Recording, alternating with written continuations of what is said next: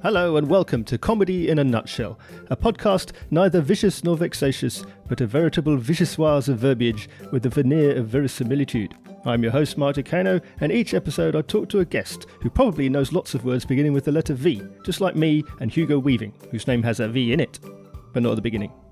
My guest this episode is one of those people whose name you see regularly on lists of the funniest jokes of the fringe. She's been a regular guest to the UK Pun Off. She was a contributor on the Leicester Comedy Festival book All Puns Blazing, and in 2020 became the first female UK pun champion. It's stand-up comedian Adele Cliff.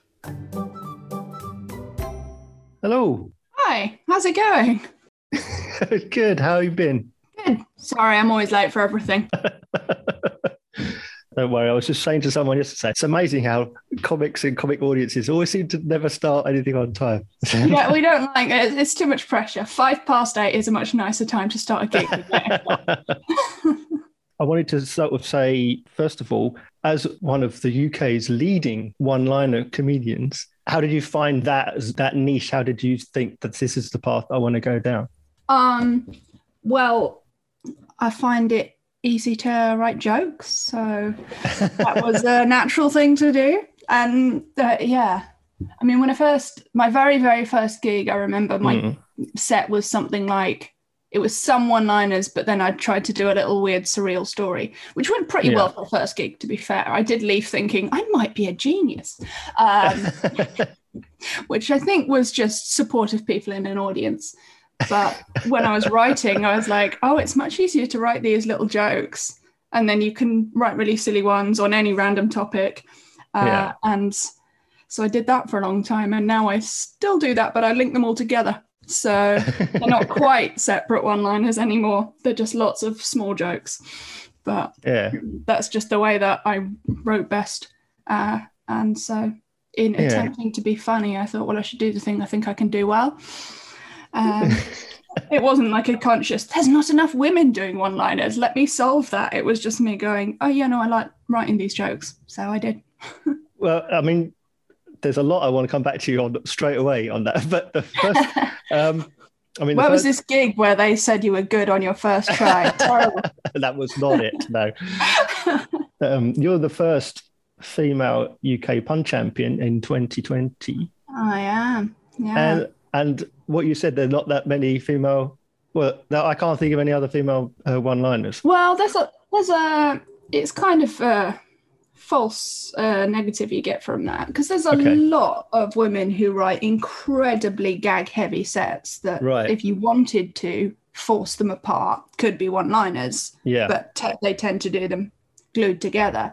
Um, so we're just thinking of people who can stand on stage and say separate jokes that have no relation to each other as yes. following sentences, right. which plenty of people could do, but they just don't do stylistically. But it doesn't mean they can't write great one-liners. Yeah, and you said that writing one one-liners was um, was easier. Um, yeah, I would I would have thought for my argument would be well. I don't want to argue about it, but my, my, my let's get into it. my my thought would be that well, if you've got a tell a whole story in mm. a single sentence or a few words that must be harder in a sense because you're trying to come you're trying to you're doing your whole setup and punchline but it's condensed isn't it yeah well you do you have to work out the balance between helping the audience to make all the leaps that you made when you wrote the joke and also not assuming they're idiots and won't make those leaps which sometimes in some jokes some jokes just don't work if you don't know what the leaps are and you can't get them in. And other jokes yeah. you write them and p- people will hear them and be like yeah no i got it halfway through. You didn't need to have that second half of that sentence to tell me how that was working. Um, but yeah the stories in the one liner are pretty small aren't they? They're, yeah. they're little low level stories like I went shopping and this happened. It's not not quite the tales of other people's jokes. You're taking your your new show in the dark to Edinburgh. I am.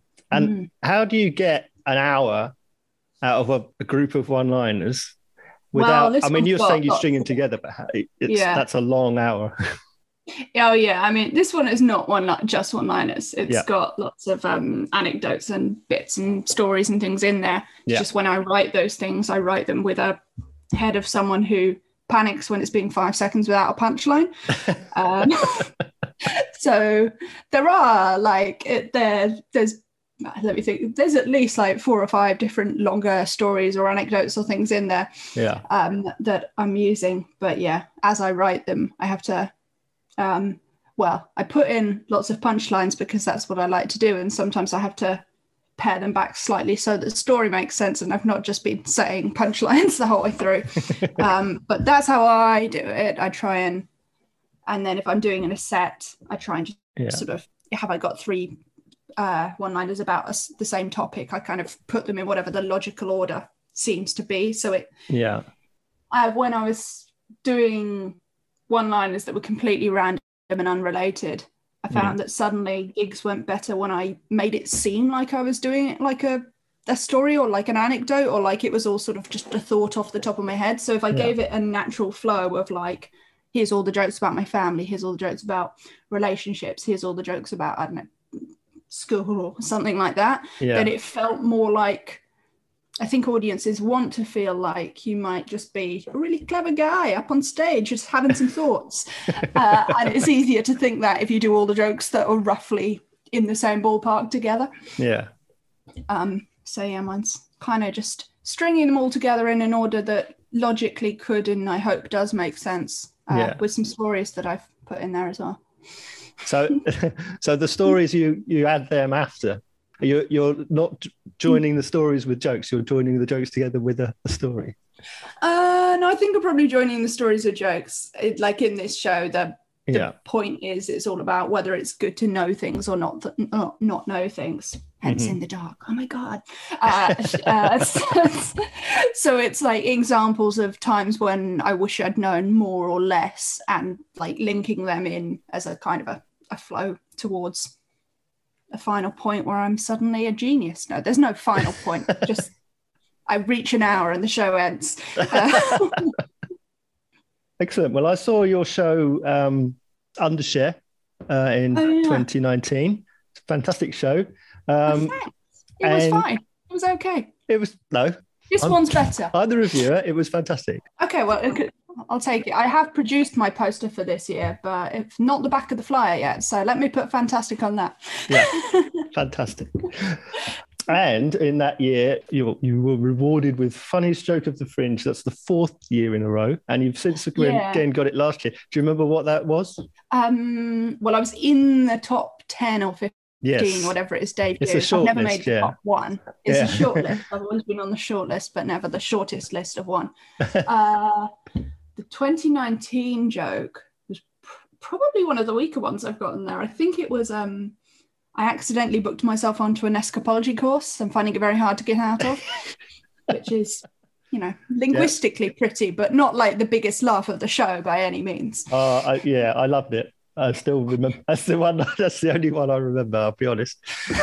Um, which Yeah, is, I never remember the jokes, which is why I can go back and watch the show again.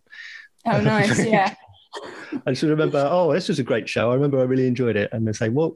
Tell me what happened." I said, "I don't remember." that is kind of the, the worry sometimes with one-liners. I mean, really great one-liner comedians um, they get around that, but the idea is that people come in and have a great time, and then you hope that if someone goes, "What was the show about?" they can tell them something. But with some Yeah. people whose one-liners are all completely separate, Yeah. like, what are they saying?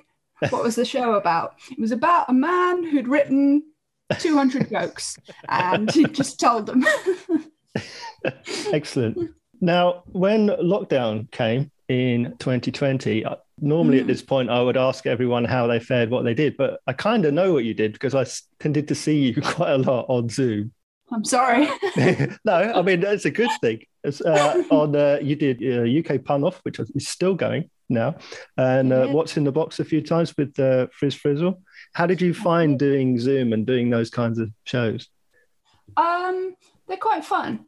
They're you have to you have to know they're not like a live comedy gig, which is obvious, but Yeah. they're still comedy. They're just a different way of doing it. Like when you're in a room live, it's all about seeing what the audience are uh, like are responding to and coming up with that and being able to bounce off them and like add little ad libs to your jokes or speak Yeah. to someone. And none of that works on zoom because even if you've got people's faces like we are now there's still a tiny time delay and it feels like you're putting big pauses in to respond to people's yeah. um what people are doing. So you kind of have to do it more like you imagine you're on tv like you've written the script and you're being as funny and spontaneous as you can and trying to respond to other people who are involved in the performance so Yeah. that whichever bit people see hopefully they see a bit that was entertaining yeah I think.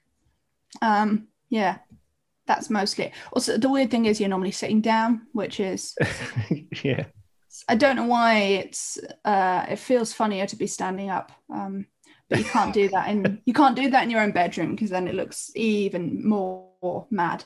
Um, and I did some previews on Zoom. I've done like several work in progress and previews for quite like early on and then quite recently actually. Mm. And only more recently have I just gotten over the fact that I'm not holding a microphone. Like which is fine. It just means that it like you keep you find yourself gesturing so much with your hands, which is yeah works okay, but it's not how you would do it on stage. And if anything, sometimes because of the limits of a, a Zoom camera, makes you look a bit like you don't like my hands aren't actually adding anything to the comedy, but they they want to be involved. And if they were on stage, they'd feel involved, but sitting off camera, they don't. So they want to get part, be a part of it. I love that idea. So tell me about um, Second City. Then you did training in Chicago relatively Oh, yeah, recently. I did. It was it was great. I went to my sister was studying abroad uh, in the states in 2016. I want to say that's the- Mhm. yeah, it was 2016. So I was planning to try and visit her, and I was like, well, I how do I financially justify this trip? And then oh, I could go and do some comedy stuff, and then both sides are justifying each other, and then I can stay as long as I'm allowed to Mhm. and uh, do some funny stuff. So I went and did Second City courses and did Mhm. uh, improv and sketch writing and oh, I did a stand-up course there, which was clearly aimed at people who were much newer. It was interesting because I'd never done a stand-up course here. Um, Mhm. I was interested in what they would teach on a stand-up comedy course. But yeah, Yeah. that was probably the least useful one. But the other two were great. but do you feel like the was the was the approach that they were teaching uniquely American, or was it uh, was there They're a lot that you could get out of it? they're very British. American they're like, yeah, they're quite. It was really great and really enjoyable, but Hmm. I couldn't help thinking that the class would have worked a lot less well if it was a class of me's. Like it needed all the Americans in to make it work well. Like I had a lovely time doing all the improv and stuff, but I was like, if it was just me and my friends here, we would have been standing around being like, why are we so happy about all this stuff? Um, but no, it was it was really uh, nice, and yeah, I mean, I, I really like and honestly prefer the way Americans write comedy. The idea of a writer's room makes a lot more sense than relying upon a single genius to come up with a whole series or multiple series of a sitcom. Hmm. Um, but so yeah, that's the sketch writing and stuff was fun. And I mean, doing improv is kind of like collaboratively writing and sort of on the fly and hoping for the best. Yeah, Uh, yeah, it was nice. It was really good. but you've and, written uh, you've written for things like News Quiz and as well. So yeah, yeah, I've done some news quiz stuff and, and they're nice. They're sort of like a writer's room, but compared with how I think writer's rooms work elsewhere, they're still quite quiet. Like you go in, yeah, there's maybe six of you in the writer's room, and you're going through whatever the main sto- big stories of that week are, yeah, and just writing for news quiz at least you tend to just write one liners about all of them that could be used yeah, at the beginning because um like miles or whoever the presenter is when you're writing for it does a bunch of jokes at the beginning and that's what Yeah. you're writing. And then they ask the questions and everyone's the comedians have brought their own funny things to say about the news. Yeah, so you're really just writing those one liners so often you sit in this room quietly with the other people who are also writing all writing in one collaborative google doc. So you can't see what other people are Oh, doing right, but you're not turning to your neighbor and being like what about this? It tends to be everyone writes their own bits and then see which best ones come out. And then sometimes people sort of when the producers and people come in to have a look at what you've got that's Yeah. the point where sometimes people chip in to help each other out. But yeah it's still quite for a writer's room it's quite solo that one yeah. That's interesting. Because I, my imagination, there's everyone sort of arguing about, no, you should use this word and you should use that word. Yeah, that's what I want from writers' rooms. I, I think that's more like how it is, like elsewhere, or at least in uh, from chatting to people who've done ones in the states and stuff. It tends to be not necessarily the whole room, but like you know, you, you pitch all your sketches or something on SNL, and then you tend to go away with one other person and write it together. So yeah. then it's just you in a little group, but doing that where you're saying, is this dialogue funny instead of going away and writing it on your own and coming in and presenting it like a school project. Yeah. but doing a mm. stand up is a solo career. So you're saying that you're more interested yeah. in the collaborative side of things? It's not just a solo career. I know everyone wants to look like they're the cleverest person in the world, but like like writing Edinburgh shows. Yeah. Lots of lots of good stand-ups have a director.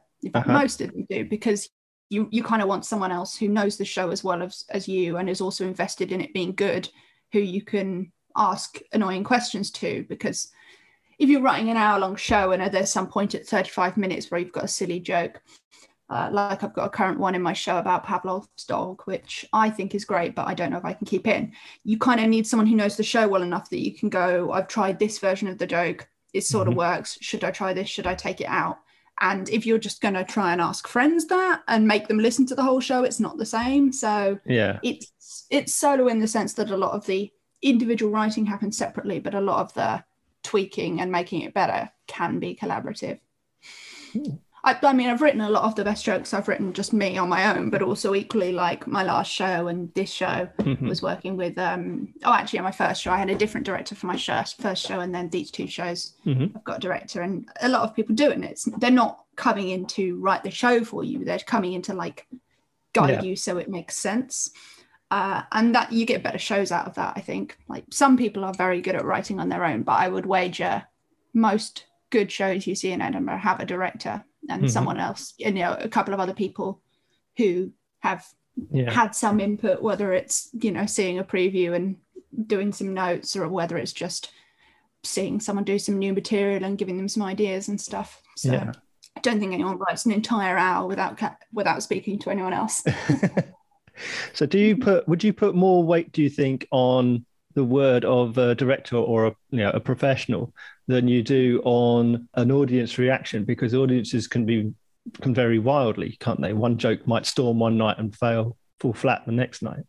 Yes, audience reaction with a in a room. Like if I'm doing a preview, I I audio record them and mm. then yeah, I try and listen back to most of them. It, it, it is the worst thing ever because it's just you speaking for an hour.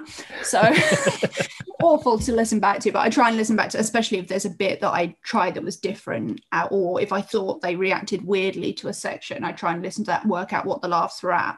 Yeah. I would still, they're both valuable in a different way. Like a director who knows your show is really valuable because they might have a good insight on why an audience reacted differently to a bit because they've seen it several times or at least heard it several times and heard you go through it and discuss it. Yeah. But an audience within a room giving you a natural reaction is exactly what you want to tell you whether or not it's actually funny or whether or not you're actually going to get a laugh on the day. So I like that. That's yeah. great. I don't I have had a few times which I know people always do well meaning but never is quite as good where someone after the gig who is definitely just just an audience member who's come, who's laughed at the show, who's been great, will mm. then be like, "Hey, I've got some I've got some feedback for you." And yeah, I've had sometimes I've had people like pull out a notepad and I've been like, "Oh no, no, thank you. i recorded that. I've got your I've got your feedback already. When you laughed, that was feedback, and when you didn't laugh, that was also feedback. I've got all of that." Um, but yeah, so they're both useful. I would, yeah, it's just about people knowing the show well. And uh, a director knows the show well because they've seen it lots of times and heard it. And the audience knows the show well because by the end, they've seen a whole show. And that's the highest level an audience can know the show unless they're going to come to all your previews, in which case, what are you, why are they coming to all your previews? are you paying them? Yeah, why would anyone want to go back again and again and again? I I've been to see things again and again and again. Yeah, I, I do it all very, the time. Especially films. I go to the cinema again and again to see the same film, but um, within previews where you're adjusting things and stuff and normally going all over the country it would be weird yeah. if you did a preview in bristol and then a preview in glasgow and the same audience members were there. Yeah so i saw your whip in uh, brighton and in leicester and um, which brighton? Last brighton or? Uh, last one. 2021 brighton? No the, the, this one. Oh okay cool. You and three other people i think. Um, and that um, that little hospital room in in Leicester as well. Oh yeah, yeah, yeah. It's, it's, quite a nice room, weirdly, but it did feel like I should have been giving a conference. I think there was a whiteboard in the room, so if you wanted to, you know, got the props. It's definitely a massive TV that really looks like it's very hard to be on stage with a massive TV when you're not going to use it and not think have the audience think soon they're going to put something up on the telly. they're building to the point where they put the finale on the television. so, uh, just going back to when you were talking about um, you did uh, some comedy in Chicago. Mm. So, as well as performing in the US, you've done Australia as well. Did a bit of Australia, and then I had to leave because there was a plague. Yeah. Well, yeah. given the smattering that you did in Australia and, and the US, mm. how do you find that uh, culturally your comedy is received uh, differently, if at all? I like performing internationally. I like international audiences are as a sort of fun. What I feel like in performing in the same few places in the UK, you can get a bit stuck.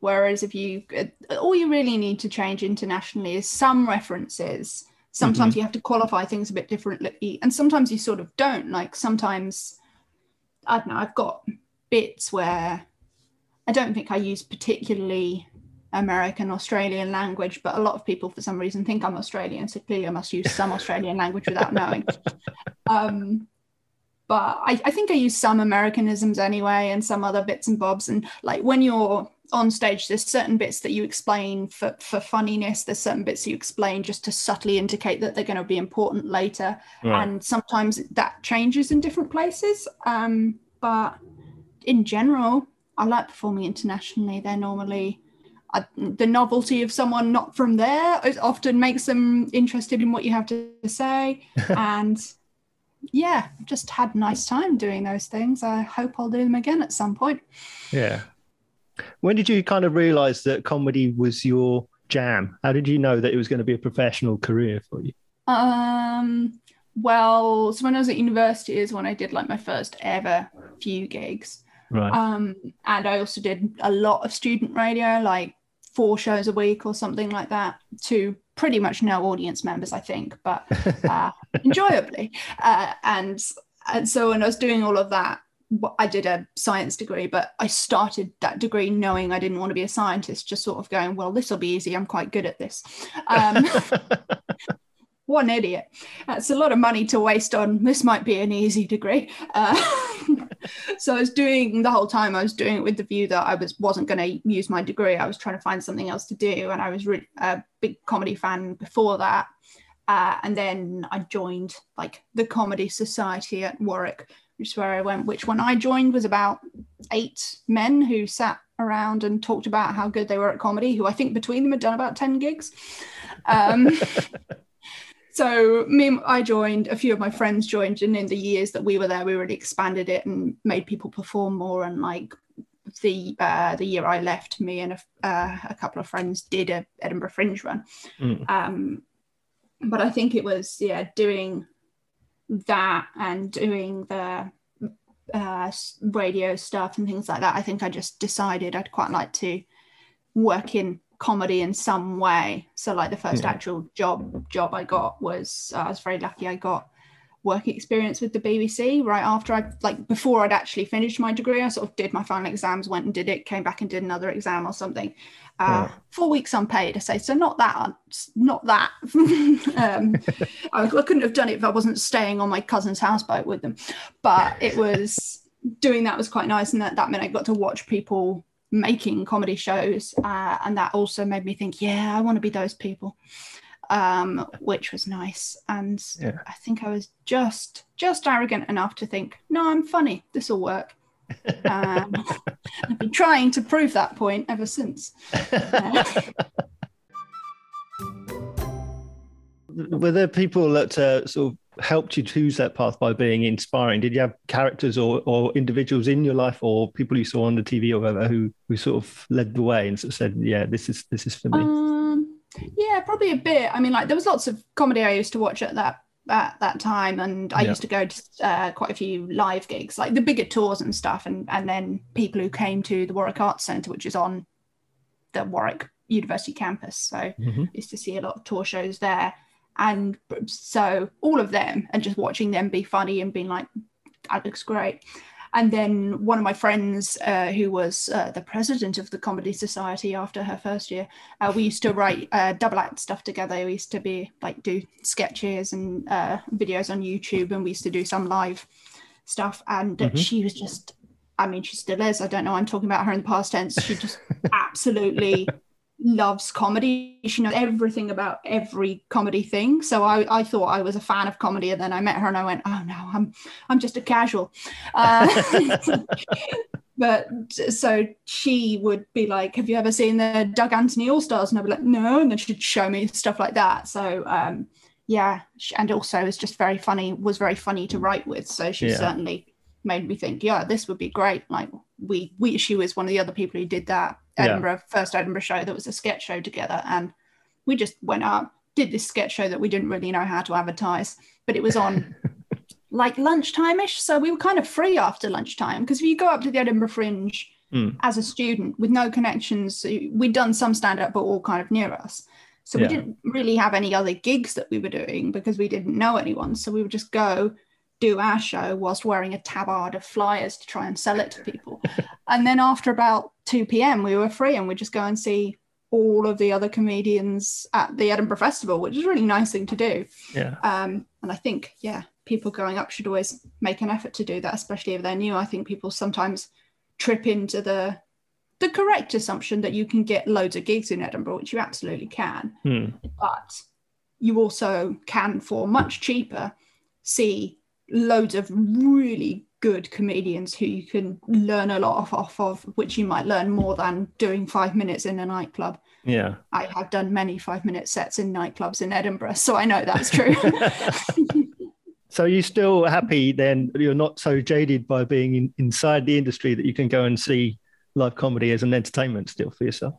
Um, I, I do prefer seeing people who are one step removed. I like going to see inter- international acts or people yeah. who I don't know well. Like I'll see friends. I'm always up for seeing friends mm-hmm. and supporting them. And then there's like a, an intermediary level of acquaintances where I'm like, I'm kind of interested in their show, but I'll only go and see it if there's something different or odd or like or people are saying it's brilliant and yeah. then people who are further away so those those people in the middle hard luck if if we're an acquaintance i'm probably not coming to your show because i like to get a bit lost in it and if if yeah. i'm seeing a friend i can i'm just there to be supportive and enjoy their show because we're friends outside of our connection in comedy. Yeah. and then if i'm seeing someone else who i don't know personally great. I don't have to think about whether they might spot me in the crowd and whether or not i'm laughing at that particular joke. I can just enjoy the show.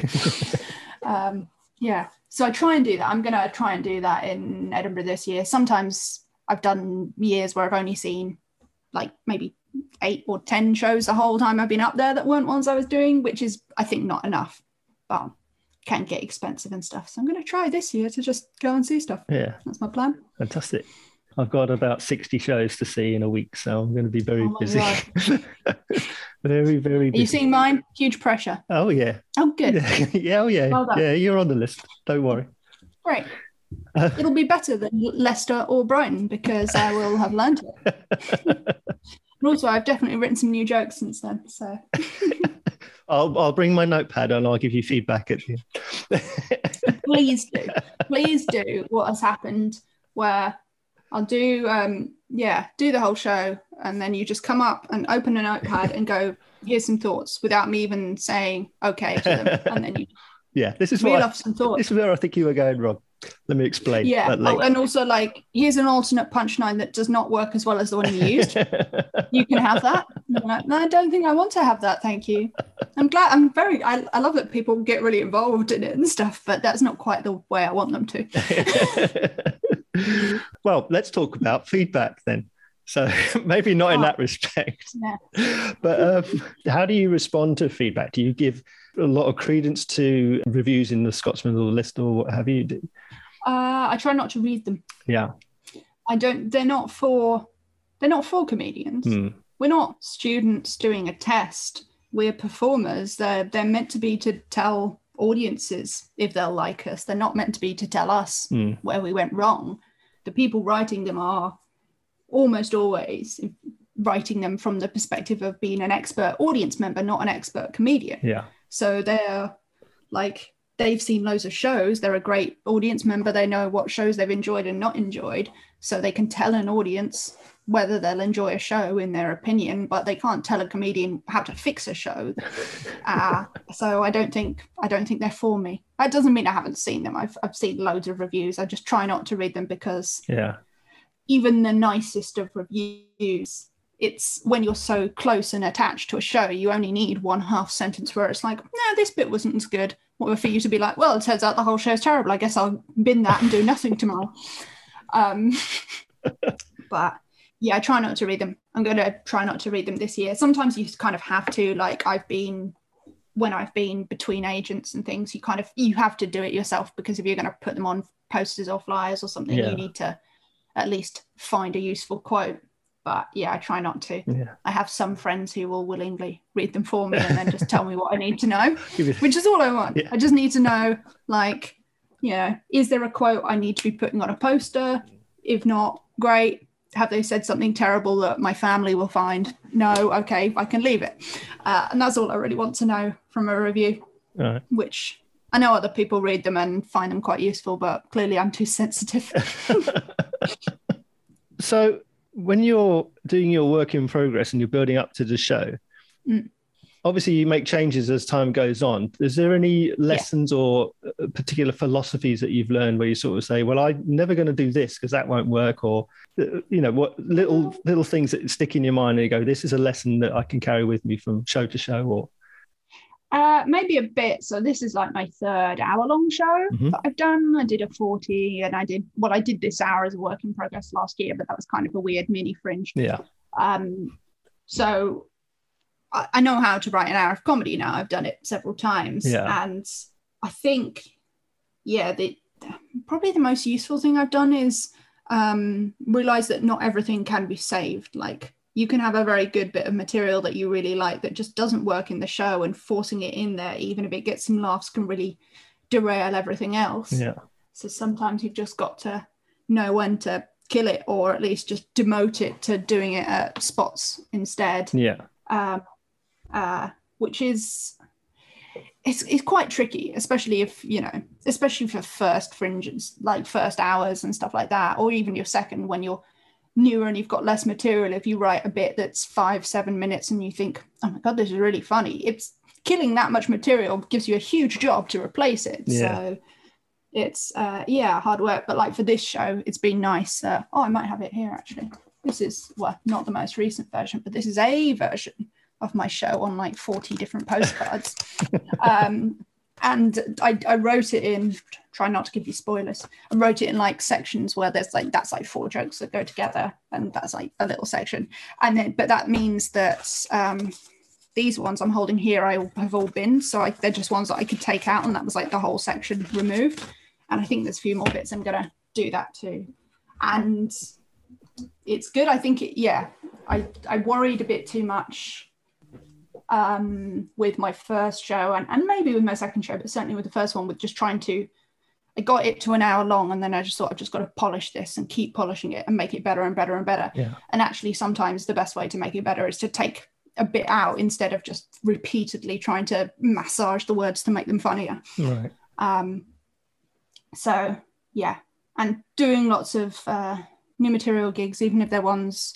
One of my favorite new material gigs is uh, one that's run by Richard Wright called uh, Pegasus Comedy, Mhm. which is in Kentish Town in London, and it, there's never any audience members. In fact, they actively ruin it if they turn up.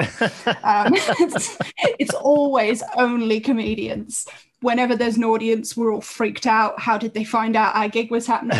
Um, but ones like that are nice because that's a nice one where everyone's there, has got a fair amount of experience. Often they've done quite uh, several Edinburghs, Hmm. and you people are literally just being like, "Oh, I thought of this half an hour ago," and reading it from a thing, Yeah. and then everyone's kind of bouncing ideas off each other, and that's really nice. Because obviously you get a different laugh from a comedian than you do an audience member, but it's interesting to see what the differences are, and that can kind of tell you whether a piece has legs or not, Yeah. which is good. I don't know if I've actually answered your question. I'm just waffling. Honestly, I don't remember what it was. That's fine. It was something about how, how to write a show, and all I've said is Lessons, philosophies. cut things, cut stuff. That's my lesson. There you go. cut stuff, even if it's funny, if it doesn't serve the show. So let's talk about then culture within the industry. Now, we Mhm. mentioned very early on um, about your being the first female UK pun champion. Do you think that comedy is now more accessible to non straight white men like me? Is it more inclusive across the board? I would think so. Yeah. It's, it's it's not quite there. Yeah. You know, there's more that could be better, but it's certainly a lot more accessible. And it's certainly now maybe I'm within the industry so I notice it more, but it certainly now feels noteworthy when you see a lineup that's lacking in a diversity of voices. Yeah. You see that and you think, oh, that's good. They're all great comedians, but that's going to be a dull night for those people who are seeing the same person four times. um, not the same person. All straight white men are different straight white men. Um, but but yeah, I think it's uh, better, and there's certainly a lot more to choose from. Particularly, like I think, particularly at the fringe and stuff, there's a huge number of uh, non-male acts who are really good now, um, and who wrote really great one-hour shows. I think if you wanted to, without even trying, you could fill a three-day, four-day trip to the fringe without ever seeing a man, which could be ideal. Um, there's also some very funny men, um, but yeah, it's getting close to that. Yeah. I think maybe the last hurdle is the pressure on people if they're representing a smaller group to be that whole group Yeah. Like you know if you've got a so i i'm fairly well represented as a white woman in comedy. So i'm off, i'm often the only woman on a bill but i'm certainly not the only female comedian they've seen who looks like me. So i don't have to be every woman um, which i can't. That's too much pressure.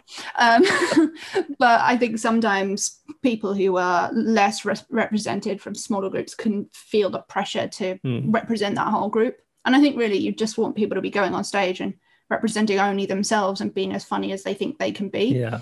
so the the minute we cross over into people not feeling like they have to explain their existence when they go on stage within the first three minutes Yeah. and just get, getting straight into the jokes that'll be a, a good closer to the right point leap but we're getting there Yeah. there's lots of yeah i don't think it's quite so actively off-putting to people Yeah. now So let me ask you about um, your upcoming podcast, Three Parts Human.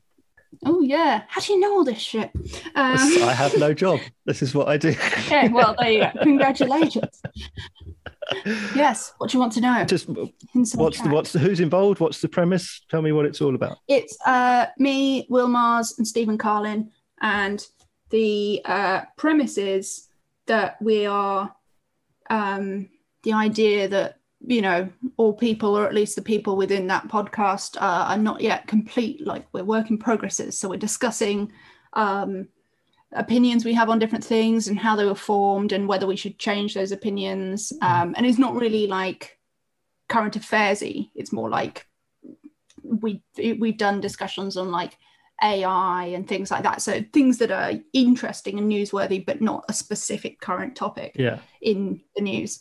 Uh, and it's uh, yeah, us just coming in and going, this is my opinion on this thing, and then hmm talking around to see whether we have similar opinions, and also then what we think uh, and the opposite opinion or having another uh, a different approach to it might do, or whether it would have a positive impact on us or not. Yeah.